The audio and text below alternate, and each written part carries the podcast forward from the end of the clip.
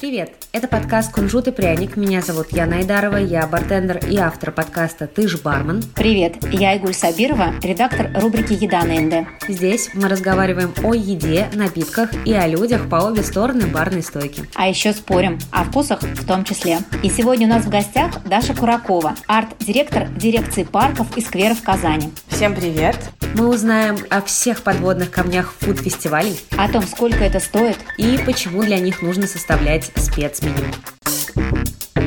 Даша, расскажи немного о себе. Чем ты занимаешься? Мне 28 лет, я три года работаю в дирекции парков и скверов и занимаюсь ивент-направлением в парках, Сейчас уже даже не в парках, а в целом в городе. Мы занимаемся тем, наверное, чем до нас почему-то никто не занимался, либо в этом просто не было необходимости. Мы занимаемся какими-то более современными ивентами, какими-то новыми направлениями, либо просто берем то, что делалось много лет, и переформатируем это под современные потребности. Пока у нас, мне кажется, это получается неплохо, потому что у нас большая команда, мы учимся, мы понимаем, что мы не все могущие, не все сильные, но то, что мы делаем, мы стараемся делать хорошо. То есть у нас принцип такой, что лучше поменьше, но зато классно, чем везде и всюду, зато непонятно как. На самом деле я с тобой не согласна. Мне кажется, что вы делаете очень много. То есть за года 4, лет 5 произошло очень много всего и событий в том числе. То есть даже те же самые гастрофестивали, да, на котором у нас сегодня направлена встреча и разговор, прошло достаточно и на большом высоком уровне. Так что не надо тут прибедняться, пожалуйста. Ну, ты знаешь, Ян, мне кажется, просто это же не только наша заслуга, да, это же не только парки. Это в первую очередь, наверное, Open Space, которые первыми. Тогда они были не Open Space, а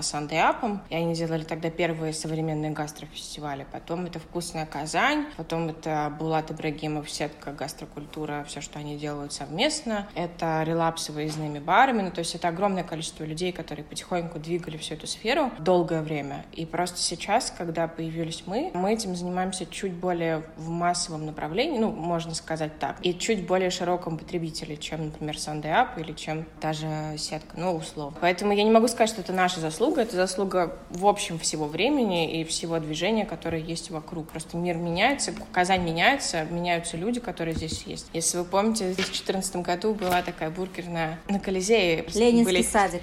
Да, на Ленинском садике была бургерная в 2014 году, где были бургеры с чернилами каракатицы. Тогда этого, если вы помните, никто не понимал, потому что они дорого стоили, но они были первыми, и они сделали это до того, как это стало мейнстримом. То есть это было популярно в Москве, а они сделали это первыми, тогда их не поняли. И после этого, спустя там год или полтора, волна захватила весь город. Собственно, то же самое произошло и с ивент-культурой гастрофестивалей. В 2000, по-моему, 15 или 16 году первый прошел в парке Горького, его делал как раз-таки Up. Большой фестиваль осенью, по-моему, он был, там тоже вот конец августа. Все верещали от восторга, потому что это было очень красиво, современно и понятно, удобный фестиваль. Потом такой же был на Черном озере, если вы помните. Вот, собственно, движение началось оттуда, я думаю, больше, чем от нас. Я бы не стала к нам все лавры приписывать, это неправильно. Слушай, ну давай вспомним, какие фестивали, связанные с едой, э, дирекция парков и скверов успела провести вот за эти три года. Я э, помню фестиваль мороженого, грильфест, и я думаю, что ты наверняка что-то еще добавишь. На самом деле это два основных, все.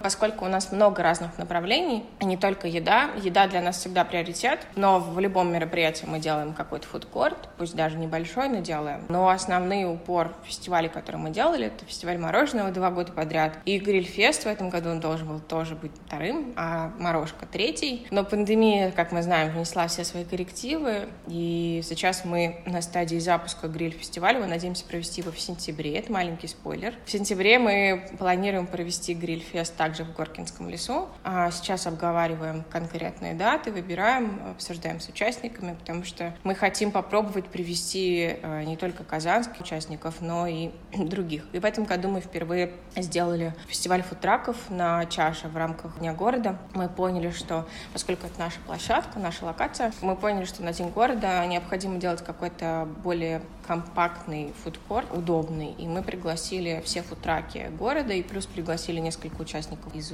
Нижнего Новгорода, Ульяновска и Ижевска. Я просто кинула ключ в группы фудтраков, собственно, кто приехал, тот приехал. Они все невероятно счастливы, нам тоже эта идея понравилась, нам показалось, что это круто, потому что в Казани, правда, не очень много фудтраков для проведения прям масштабного фестиваля. Ну и курицу-гриль как бы вписывать в фудтраки вот тоже не очень хотелось. Мне кажется, получилось неплохо. Ну, то есть для Дня города это вполне нормальный формат чего вообще начинается любой фестиваль, который ты организовываешь? Во-первых, фестиваль начинается с того, что мы начинаем собирать команду и думать о том, кто закрепляется за фестивалем. То есть это должно быть минимум два человека. Кто-то культурная составляющая, кто-то техническая составляющая. Потому что фестиваль — это огромное количество разных зон и разных локаций. Нельзя его делать там одному, ты просто что-то упустишь обязательно. Все начинается сначала с штурма, когда все обсуждают, решают кто, потом начинают думать концепцию, думать, а на чем он направлен в этом году или вообще о чем он. А мы же не просто про пожрать, то есть, ну, простите за это слово, но хочется все-таки вносить в него какой-то месседж, делать это с, каким-то смыслом, и развивая и парковую культуру, и развивая гастрокультуру в Казани. Мы хотим, слишком амбициозные, конечно, цели, я понимаю, но мы хотим идти к ним. Вот, сначала, собственно, все садятся, обсуждают, потом начинается уже штурм конкретно в команде, когда мы садимся и говорим, а что бы мы хотели, и тут начинается несколько сценариев. Сначала мы разыгрываем сценарий. Вот я мама с ребенком, а с коляской и собакой, я пришла на фестиваль, что мне нужно. Да, мы прописываем весь ее маршрутник. Вот я молодая пара, я люблю Инстаграм, и как бы все, что мне нужно, это красиво пофоткаться. Мы вот этот сценарий прописываем. Я понятия не имею вообще, что это такое, я просто в парке был, мимо проходил, и таким образом мы прописываем несколько сценариев, и из этого складываются необходимости разных аудиторий. Потом начинается сложная составляющая под названием смета. О. Начинаются сметные расчеты, начинаются какие-то вопросы о том, как это примерно может выглядеть, и уже более-менее становится понятно, сколько может участников быть на этой площадке, какое расположение, как это будет. Как бы уже вырисовывается какая-то рыба. С этой рыбой мы идем в руководство, мы идем в исполком, мы идем а, в мэрию города. Мы говорим, вот мы планируем такой фестиваль, а, будет он состоять примерно вот из этого, будут вот такие участники примерные, вот такие даты примерные. Мы хотим согласовать. Нам говорит, да, хорошо, давайте, пожалуйста, согласовывать. Мы начинаем писать официальные письма. Мы обычно пишем официальные письма всем службам для безопасности в первую очередь себя, как площадки, потому что мы понимаем, что в парке, проводя фестивали с бесплатным входом, а для нас это приоритет, мы всегда делаем бесплатный вход, а, мы не можем получить малое количество людей, поэтому мы должны уведомить ЧС, УВД, район города, мэрию. Мы всех уведомляем и начинаем с ними работать. Потому что в прошлом году, если вы помните, на гриле Булат Ибрагимов, он делал мясо осада, и это по нормам МЧС считается открытым огнем. Это требует определенных норм под названием ведро песка. Металлические листы, машины МЧС. А еще в прошлом году нам повезло очень с погодой, было плюс 33 градуса жары. Мы все плавились, но более того, плавился парк. У нас начали цвести деревья, которые не должны были цвести в этот момент, и было очень много пуха. И за счет того, что мы ведем коммуникации с городскими службами, МЧС нам с вами сказали, друзья, давайте мы вам поможем, мы приедем в 4 утра и будем 2 часа поливать деревья, поливать деревья, ну, то есть вот огромное дерево, которое цветет, его просто заливали из э, огромной машины, чтобы оно перестало распылять пух и не было пожарной ситуации какой-то. Ну, то есть такие моменты, они всплывают уже, наверное, там за неделю до фестиваля, там за 3-4 дня они становятся уже более-менее реальными, понятными. И как бы это очень важный момент э, взаимодействия с э, службами, если даже вы как организатор, то есть я, наверное, сейчас обращаюсь к тем, кто хочет организовать, если вы хотите организовать какое-то маломальское большое городское мероприятие, лучше предупредите об этом любые службы. Ну, то есть вам ничего страшного от этого не будет. Будет э, хуже, если вы этого не сделаете, потому что у вас могут возникнуть проблемы или вопросы, на которые ответы знают только они, и вы в любом случае к ним обратитесь. А лучше сделать это заранее, тогда вы будете в безопасности как организаторы, как площадка, и к вам не будет никаких вопросов. Тем более сейчас, когда все еще действуют какие-то определенные ограничения пандемии, то есть, например, там, нам необходимо ставить везде санитайзеры, персонал должен быть в масках, должны проверять температуру. И вот огромное количество таких э, подпунктов, которых раньше не было, но сейчас они есть. Это новая реальность, она станет с нами. Ну, то есть надо понимать, что долгое время это не уйдет. И как бы ты ни хотел, но эти санитайзеры тебе нужны. А, они всегда, конечно, были, потому что там, где еда, там должна быть чистота, но сейчас их количество увеличивается там 10 раз. То есть если раньше мы на фестиваль на гриль, например, или на мороженое мы ставили 6 штук на площадке с расстановкой и с возможностью там понимая, где люди, скорее всего, будут есть, то сейчас мы будем ставить, например, у каждого предпринимателя, у каждого участника на станциях, где принимают еду, на станциях, где выбрасывают, потому что мы за безопасность в первую очередь. А в этой ситуации очень важно не профокапить, то есть если мы говорим вообще про организацию, не профокапить тот момент, что как бы вы ни организовывали фестиваль, всегда найдутся те, кому что-то не понравится, а и за всеми ты не уследишь. Ну, понятно, что можно поставить 40 человек администраторов, не знаю, организаторов, и тогда они будут собирать каждую палочку, мусоринку и так далее. Но тогда это не будет фестивалем, это будет каким-то аквариумом с едой, в которой все очень стерильно, и так, ну, в этом пропадает некая культура. Поэтому да, недовольны всегда будут, но как бы надо их мнение тоже слушать, но при этом как бы, идти по своим пути, которые вы наметили, по той рыбе, с которой вы начинали. Ну и плюс у вас, наверное, нет такого человеческого ресурса, если мы говорим о 40 администраторах. У вас же очень небольшая команда, насколько я знаю. Сколько у вас человек работает вот в вашей дирекции? И сколько человек, как правило, работает с тобой над фестивалями? У нас сейчас в команде 25 человек. У нас 23 территории, 25 человек. На фестивале примерно, ну то есть, если говорить про... У нас есть две команды фестиваля. Первая команда — это та, которая занимается организацией. Это примерно там 3-4 человека стандартно. То есть это я как руководитель, например, проекта, курирующий менеджер и технический менеджер. Плюс к нему может быть суппортом человек с площадки, кто непосредственно отвечает за парк. Да? Или иногда это совпадают один и тот же человек, и тогда их там трое, трое или четверо. А уже за два дня, там, за три дня до того, как начинается монтаж, а обычно монтаж это примерно 3-2 дня, в зависимости от сложности площадки, с этого времени начинает работать там 10 человек. День мероприятия это может быть 15 человек, человек. Но я говорю сейчас в том числе и про технический персонал, то есть там это в том числе и грузчики и прочее, прочее, которых мы, естественно, нанимаем, у нас нет такого персонала, а менеджментом там, в день мероприятия может быть 6 человек, потому что площадка большая, проблем бывает много, вопросов бывает много, и как бы везде нужны кураторы. Как э, складывается бюджет э, любого фестиваля, ну, гастрономического фестиваля, который ты организовываешь? Платят ли участники за вход? И если да, то какая это сумма? Ну, находишь ли ты спонсоров для фестиваля? Вообще на какие деньги? Да, сами ли участники пишут, или ты их находишь? И есть ли вообще в этом смысл, ну, то есть подавать свою заявку как участника? Я, наверное, расскажу про опыт 2018 года, когда мы первый раз организовывали фестиваль мороженого. Было жаркое лето, лето, и мы посередине лета решили, а почему бы не сделать фестиваль мороженого? Это была идея из разряда, ну, давайте сходим в бар, вот примерно такая же. Вот как бы все подумали, ну, хорошо, давайте сделаем. А мы ни до этого ни разу не организовывали большие фестивали. За день до застройки я поняла, что мы совершаем колоссальную ошибку, потому что мы не понимаем, во что мы ввязываемся. У нас не было бюджета практически совсем, у нас не было спонсоров, мы не понимали, как вообще это организовывается. Мы делали это на коленке. Мне до сих пор немного стыдно за то, что там были какие-то очень большие проблемы, косяки с нашей стороны. Безусловно, обычные там жители, которые горожане приходят на фестиваль, они, наверное, их не замечают, но в ивент-тусовке, например, могут заметить даже мятый флаг. И, например, такое было в нашей ситуации,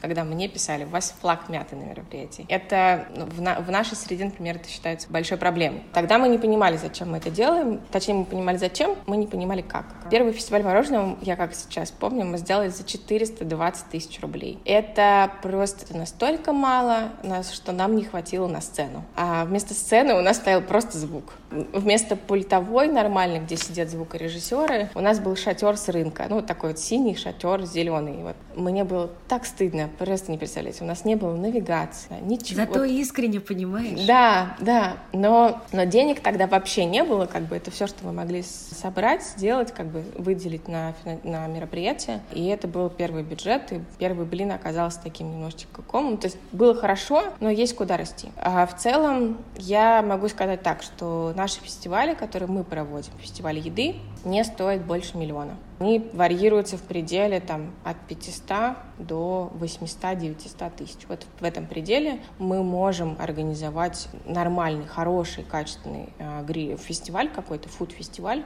без, э, ну, без, естественно, без фаер-шоу и салюта, но в целом он будет достойным. Верно за счет того, что, а, мы понимаем изнутри, что необходимы площадки, территории, людям. Я помню, что в прошлом году на гриле ребята, которые участвовали, говорили, что это впервые фестиваль, когда они видят, что администраторы, организаторы сами меняют воду в умывальниках, что всегда до этого заставляли это делать участников, а тут, значит, ребята, организаторы сами идут и меняют эту грязную воду. Они были невероятно рады, когда им всем дали дополнительные столы, чтобы им было где складировать. Они не понимали, как так возможно, что организаторы заранее об этом подумали. Наверное, это просто опыт, наверное, это просто какое-то наше человеческое отношение к фестивалю. Ну, то есть мы не являемся организаторами фестивалей или мероприятий для кого-то. Мы это делаем для себя. Мы делаем это для парка, а парк — это наш дом, и мы относимся к этому как э, к вечеринке, на которую ты приглашаешь своих друзей, да, к своему дню рождения. Поэтому, наверное, мы ну, очень трепетно относимся к этому, и вопросов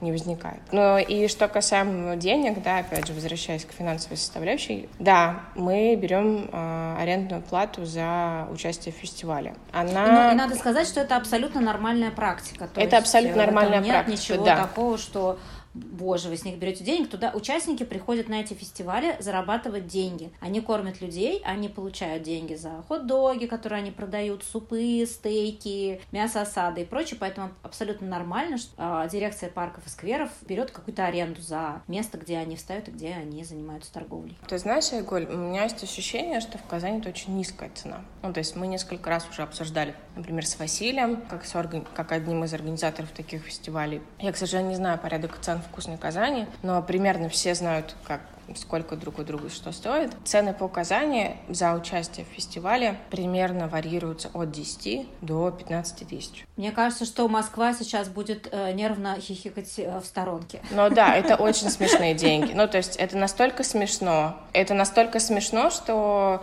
даже организация его рабочего места с нашей стороны, это ну не в два, может быть в четыре раза дороже, просто для него ни сцена, ни звук, а чтобы у него была локация умывальная умывальник, урна и человек, который будет это убирать, это в 3-4 раза дороже, чем платит он. Здесь я не могу сказать, являются ли самоокупаемыми фестивали другие в Казани, связанные с едой. Мы нет. У нас нет такой задачи, и мы не самоокупаемые. Мы, ну вот, например, на День города, когда мы делали фестиваль фудтраков, иногородним мы предоставляли другую цену, понимая, что они тратят ресурсы на, на проживание, доех... да, на проживание, да. на то, чтобы доехать до нас. Это нормально совершенно. Мы понимаем, что когда предприниматели делают не одинаковые сосиски на вертеле просто конвейером, а, например, специально для нас выращивают, я не знаю, какой-нибудь там маш для фестиваля, наверное, мы пойдем навстречу и сделаем ему какую-то дополнительную а, либо локацию, либо дополнительную услугу, либо стоимость какую-то сниженную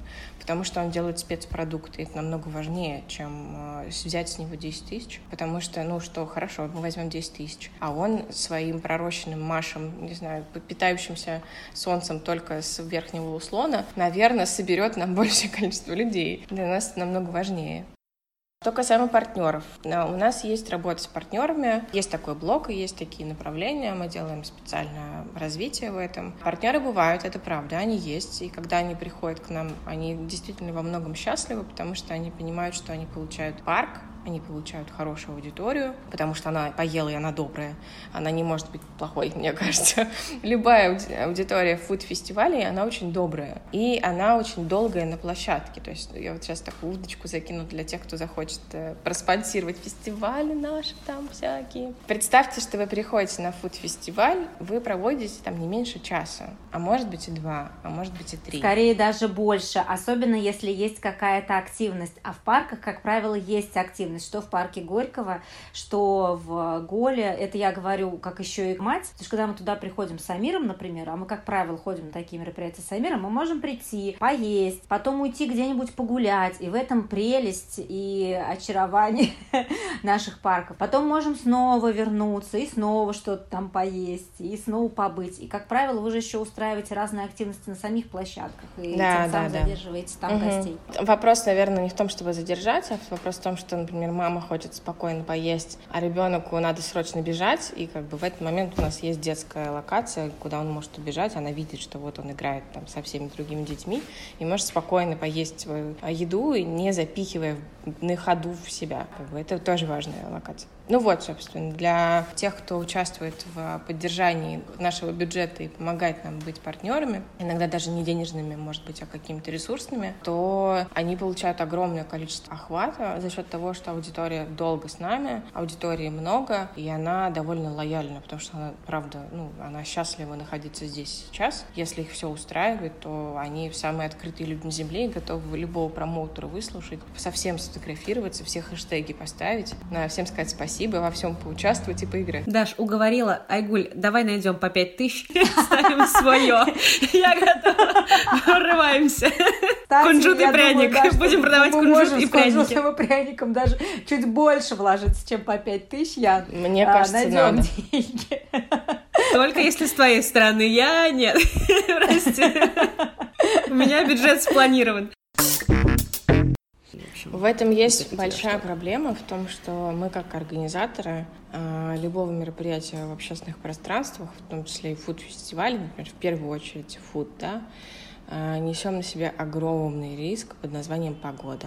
Это всегда русская рулетка. Никто не знает. Ну, то есть никто не понимает, чем это может закончиться. Какие еще есть подводные камни? Ты знаешь, Ян, бывает такая, бывает такая ситуация, например, когда предприниматель заявляется с одним э, видом деятельности.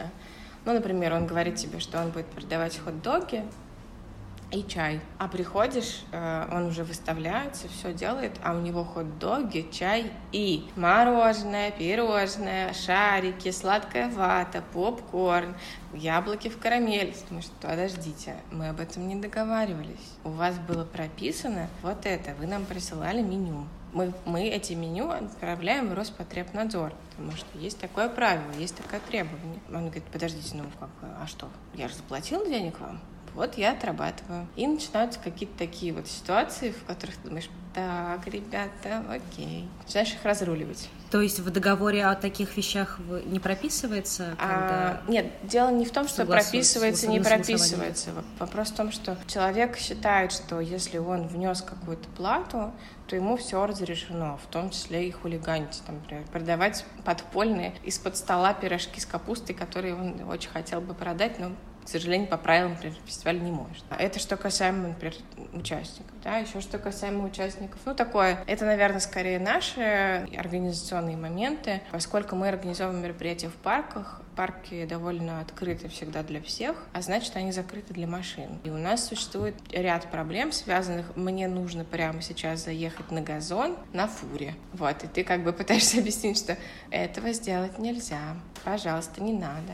Или когда у предпринимателей, такое бывает очень часто, например, все, заканчивается все в час дня, в два часа дня. У нас все закончилось, нам нужно срочно все привезти. Они уезжают, у тебя стоит пустая локация где-нибудь посередине обязательно еще самое видное, которое на всех фотографиях будет заметно. И она стоит час закрытая, в, ну, в самом худшем. В лучшем случае продает то, что не продавалось до этого. А потом через э, всю площадку бежит человек с ящиком еды, вот такой вот несется, и ты понимаешь, что ты в этой ситуации ничего сделать не можешь. Но, с другой стороны, это понятно, как бы, если это подводный камень и предпринимателей, и людей, которые выставляют. Конечно. То есть ты же не знаешь, Конечно. действительно придут на, на твои продукты. Да, да. да. Поэтому фуд-фестиваль фестивале, мне кажется, во многом это такая русская рулетка, потому что тут, во-первых, непонятно, как сработает реклама, кто придет, непонятно, как поведут себя участники, непонятно, какая будет погода. Слишком много непонятных сторон, и это всегда авантюра. Ну, то есть, когда ты соглашаешься на приготовление мяса, гриль, осады в парке, как организатор, так и шеф-повар берут на себя огромные риски авантюрные и говорят, да, да, попробуем. И они оба понимают в этой ситуации, что они могут быть в провале. Но мне кажется, что в этой ситуации единственное, что мы можем сделать, это пробовать и рисковать. Да, у нас нет другого варианта, но зато мы не скучно живем, классно же. Зато, ну, а почему нет? Ну, то есть я скорее не тот человек, который будет бояться и ждать, когда что-то будет по-другому, или делать какие-то очень закрытые мероприятия. Ну, то есть я понимаю, что, например, в этой ситуации мы проигрываем всегда open space, да, им все равно, какая у них погода, они в закрытом помещении. Это может сказаться только на потоке людей, которые приедет или не приедет, но в целом на мероприятии это не скажется. Да, ну вот они, конечно, сейчас вынесли фудкорт на улицу, ну вот в летних, не знаю, как будет в сентябре, но, например, в фестивале «Вкусная Казань» тоже, мне кажется, не принципиально погодные условия во многом, потому что там большое количество участников, и там около 50, если я не ошибаюсь то из, даже если из 50 там 10 откажется, это не сильно повлияет на картинку. А мы работаем примерно в э, количестве 12-18 участников, то есть мы даже до 20 не доходим, потому что это очень большие ресурсы. Максимум вот до 20, по-моему, максимум мы доходили, это наш предел. Что необходимо сделать гостю, когда он приходит э, на фестиваль еды? Как ты думаешь? Но первое, мне кажется, он должен, наверное, посмотреть площадку. Я представляю себе это так. Мы всегда печатаем, например, какие-то входные карты, указатели, чтобы человек понимал, где что находится, если ему что-то срочно понадобится. То есть он должен просто сначала сориентироваться в местности и понять, где что происходит, а потом идти вот эти вот 10 э, кругов вокруг всех рядов, пока он все меню не посмотрит, он не начнет есть. Это совершенно нормальная история. Я считаю, что так, ну, то есть я тоже так делаю. Мне кажется, мы все так делаем. Пока ты не прочитаешь все меню, ты не успокоишься. Есть какой-то маршрут, например, надо ходить обязательно слева направо, по часовой стрелке, против часовой стрелки? Нет, такого нет. Такого абсолютно нет, но мне кажется, что если ты заранее не знаешь, у кого конкретно ты бы хотел что-то попробовать, а, то тебе в первую очередь нужно посмотреть на всех участников. Поэтому все организаторы всегда делают либо карты, либо очень большие названия участников, чтобы ты из далекой точки мог сразу посмотреть, как кого, кто у тебя вообще представлен. Это удобно. Потом у тебя, ну, поскольку мы же говорим про Казань только, правильно я понимаю? Но потом ты идешь здороваться со всеми. Это следующий этап. То есть ты посмотрел посмотрел все меню, потом ты пошел поздоровался с каждым, кого ты встретил, а это большое количество людей, это еще на час. И через 4 часа, да? Нет. Потом тех, у кого ты с кем-то поздоровался, начинаешь спрашивать, а что вы попробовали? Это тоже очень важная составляющая, потому что если на заметку, мне кажется, предпринимателям, тем, кто выставляется, рестораторам, заведениям, всем-всем, да, кафе, просто нанимайте ребят, которые будут ходить и говорить, блин, так вкусно, поверьте, это сработает сработает. Фестивальные роверы. Это правда сработает. Мне кажется, вообще Эта услуга тоже стоит 10 тысяч, если что. Это можем быть мы, подождите. Каждого из нас неплохо знают. Если кто-то из рестораторов захочет э, нанять нас в качестве рекомендательных лиц, мы будем готовы. Номер телефона 8 ну вот, собственно, наверное, да, такое следующее, это вот как раз, ну, то есть ты прошел, ты посмотрел локацию, ты посмотрел всех участников, не знаю, встретил знакомых и так далее, и ты пошел уже есть туда, где бы ты хотел, если у тебя был заранее выбор. Либо у тебя, ну, то есть это первый вариант. Второй вариант, ты идешь туда, где то, что ты не знаешь, потому что это интереснее, чем то, что ты знаешь. И, наверное, третий самый ленивый вариант — это идешь туда, где меньше очередь. Мне кажется, это самый простой, самый ленивый вариант — идти туда, где меньше очередь, потому что тебе лень ждать.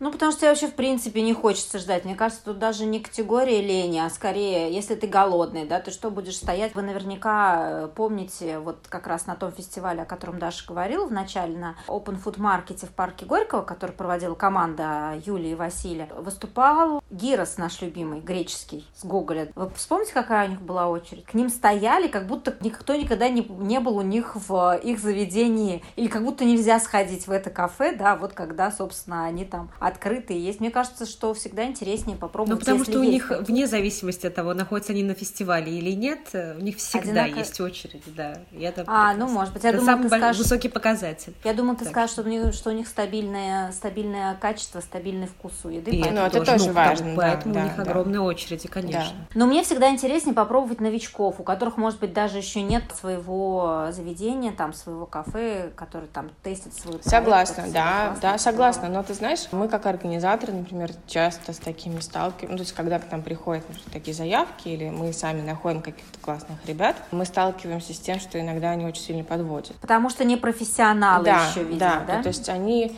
не понимают, что нельзя за сутки сказать, ой, я не могу. Или нельзя угу. сказать, что ты будешь готовить бургеры. Ну, хорошо, ты будешь готовить бургеры. А с чем? С курицей и говядиной. Спасибо, но это не формат. Ну, то есть ты не, не подойдешь, потому что ты не будешь никак отличаться, ты будешь очень однообразным. Я вообще, кстати, думаю о том, что рестораторы во многом очень ленивые ребята в плане фестивалей. Я объясню, почему. Они вкладывают огромное количество сил на то, чтобы сделать выездную кухню. Это правда сложно. Я понимаю, как, наверное, наверное, Яна меня больше понимает, но я понимаю, что это очень большое количество ресурсов не только человеческих, которых ты вытаскиваешь из существующего заведения, но и оборудования, которое ты вытаскиваешь из заведения, и у тебя остается, например, голая локация, да. Но они же не, кроме вот этих ресурсов, они другие не затрачивают. То есть никто не готовит какие-то спецменю. Берут самое топовое. Потому что их не берут, потому что их не берут. Вот в чем дело. То есть ты приходишь с авторской кухней на фестиваль, и люди такие, а есть что-нибудь с курицей? И ты такой, окей, ну, а можно нам виски с колой? Поэтому ты берешь что-то популярное, хотя бы, но модернизируешь. Мне кажется, вот тут палка о двух концах, потому что, с одной стороны, да, то есть если у тебя задача выступить на фестивале, чтобы срубить денег, то, конечно, ты ставишь ставишь самое простое, самое популярное и так далее. А если у тебя задача заявить о себе или рассказать, или как-то выделиться, или развивать культуру, что же очень важно, то ты начинаешь что-то придумывать и модернизировать. Понятно, что никто не просит взять и перепелку продавать, да, но достаточно придумать какой-то креативной фишки. Например, в прошлом году на фестиваль мороженого в последний момент пришли ребята, которым я отказала, потому что они сказали, мы будем продавать мягкое мороженое. Я говорю, спасибо,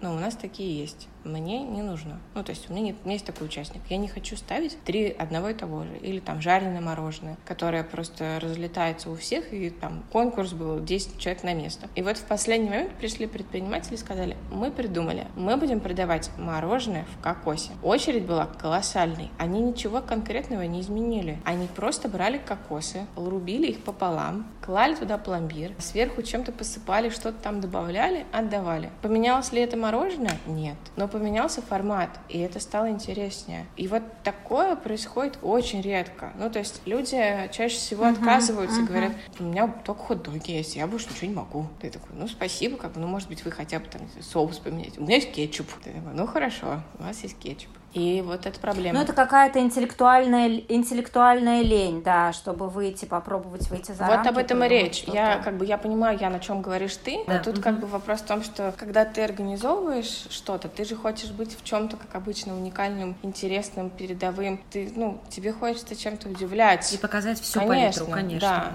И если участники к этому не готовы вместе с тобой, то это грустно. Да, над этим надо работать, причем с двух сторон. То есть надо и как нам, организаторам, так и заведениям, рестораторам тоже надо думать о том, чтобы как-то двигаться вместе. Но я думаю, что и гостям тоже нужно быть э, более открытым а, ко всему новому, хотя, конечно же, ты никому не прикажешь, да, то есть человек приходит тратить свои кровно заработанные деньги, если он хочет мягкое мороженое исключительно там в обычном конусе, то он его и будет покупать, и вряд ли он там пойдет. Но с, с третьей стороны, я думаю, что на такие фестивали уже приходят, часть аудитории уже подготовлена это к экспериментам. Правда. И они, да, готовы вот это вот как раз попробовать что-то новое, что-то интересное, и вот они как раз ходят и думают, блин, да что ж тут все одно и то Да, да, тут вопрос в том, что разным аудитории нужны разные форматы форматы. И понятно, что должно быть что-то и обычное, и что-то необычное, чтобы угодить и тем, и тем. Но просто к необычному готовы очень малое количество людей. Это грустно. Понятно, что мы на фестиваль э, еды,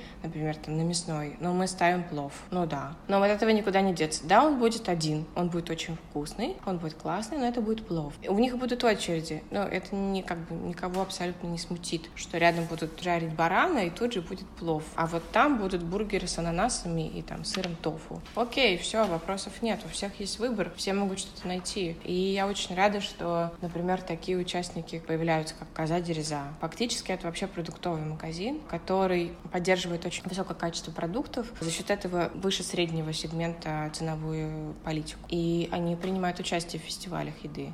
Им интересно, потому что у них есть своя аудитория, которая готова чуть-чуть переплатить, но съесть очень свежий салат, который они с самого утра собирали, и вот он готов, только что принесли его. Да, у нас там принимают участие такие вот, э, например, истории, как э, Инде и Истина, да, когда это была коллаборация, когда Истина стала неожиданно на один день не предпринимателем по бару, а предпринимателем по мороженому. И это выстрелило. Это было то, что было необходимо. Да, это эксперимент, да, никто не знал, чем он может закончиться. Но он круто сработал, и это то, чем они, наверное, гордятся и сейчас. Но я надеюсь, что Альберт этим гордится, и Инде этим гордится, потому что это правда было хорошей историей. И вот таких вещей... Все гордятся. Понятно, что не сто процентов должно быть этого, но 50 на 50 — это тот предел, к которому вообще еще далеко идти. Думаю, что все другие организаторы меня в этом понимают сейчас, если они слушают. Слушай, а расскажи о своем фестивале мечты. Какой бы вот э, мы говорим о фуд-фестивалях, что бы это было? Давай просто помечтаем, визуализируем даже это.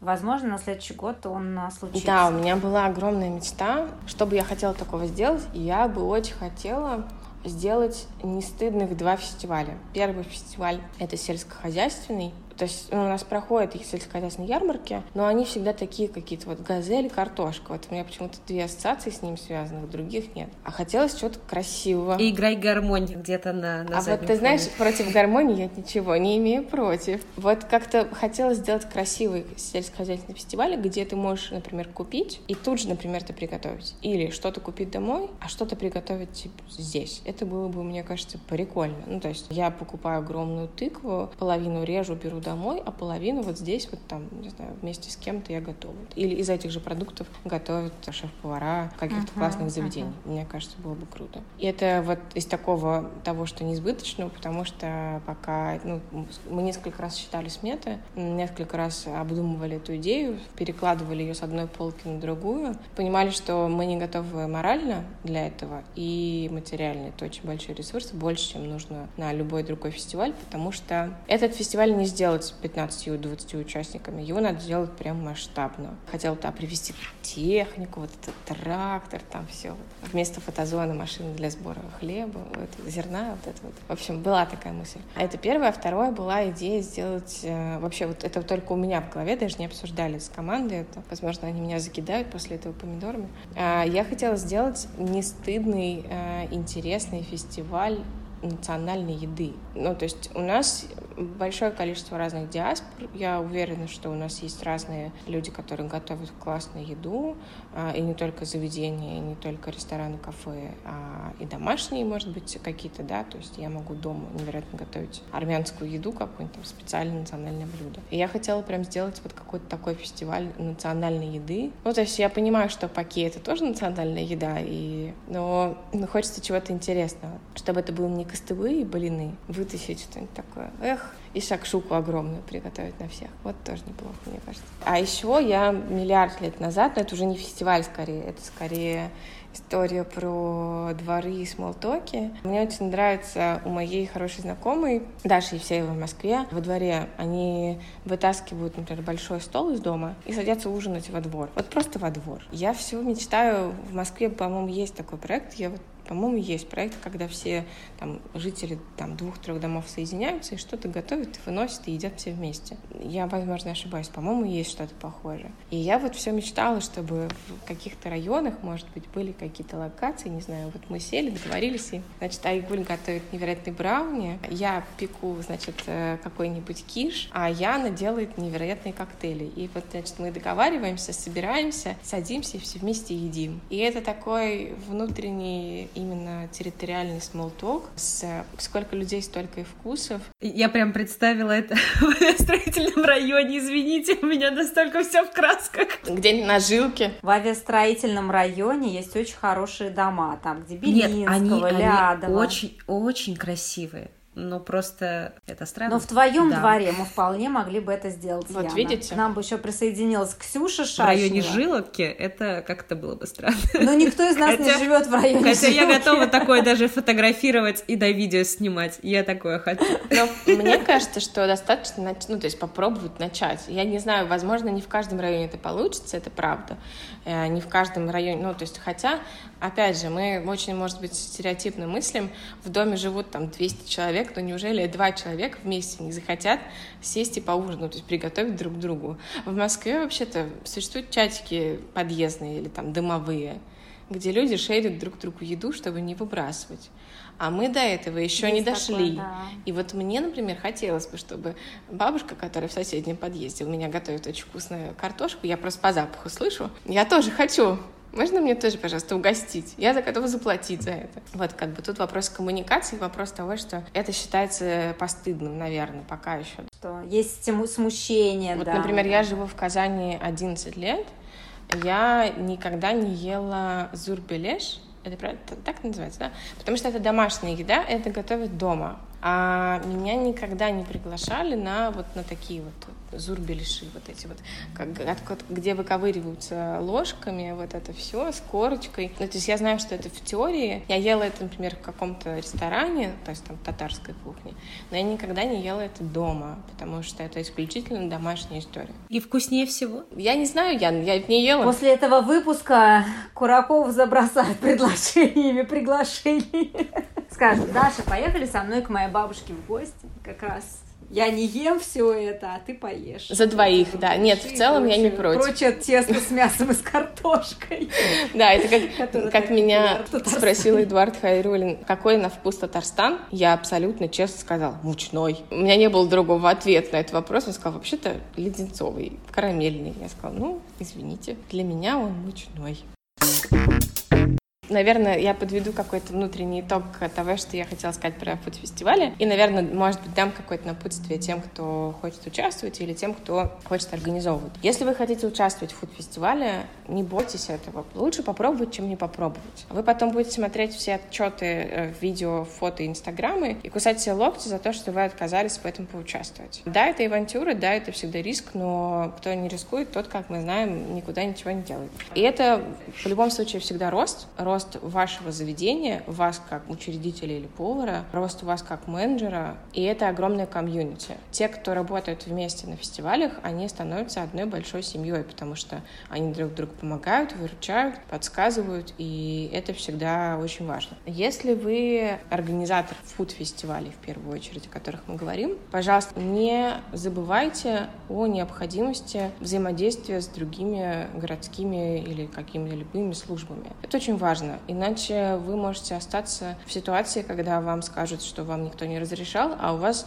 а, уже все из Москвы выехало, оформление сделано, и как бы вот даже уже первые участники пришли. Не забывайте о том, что фуд-фестиваль — это всегда про долгое времяпрепровождение. Думайте о досуге, думайте о том, как людям заниматься, чем заниматься. Не забывайте, что фуд-фестивали — это всегда очень, к сожалению, это всегда очень грязно. Люди едят, э, много чего остается, много мусора, жира, не знаю, салфеток, столов заляпанных. Если кто-то придет следующий, и у него будет заляпан стол, ему будет очень неприятно. Не жалейте денег на клининг и на уборку. Это очень мелкая работа, но гиперважная в этой ситуации. И удачи вам. Надеюсь, что у вас все получится, как у организаторов фуд-фестиваля, потому что это всегда риск, это всегда орел или решка, это всегда непонятно, скажут вам спасибо или проклянут и замьютят в чатах навсегда. Но если вы откровенны, открыты, и у вас нет задачи срубить бабла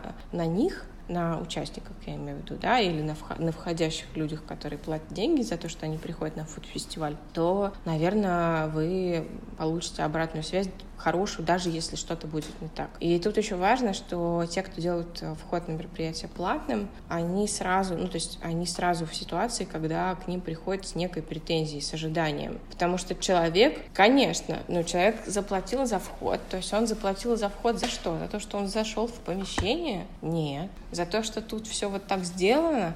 Скорее. А если что-то не так, то он начинает как бы, ну, значит, больше минус. В общем, будьте готовы к тому, что кто-нибудь обязательно напишет вам сообщение о том, что он, а, отравился, а, б, ему ничего не понравилось, с, он требует вернуть ему 250 рублей за потраченные нервы, а, дорогу и такси, д, ему показалось, что ваш фестиваль наихудшее мероприятие в жизни, да, возможно, таким будет один человек, возможно, два, возможно, это будет несколько, но с разными запросами. Но если таких людей не будет совсем, значит, наверное, у вас, возможно, было мало людей, или вы собрали не всю обратную связь, или вы не, там, не ходили, не садились, не подслушивали, о чем говорят люди. Такое, кстати, мы тоже иногда...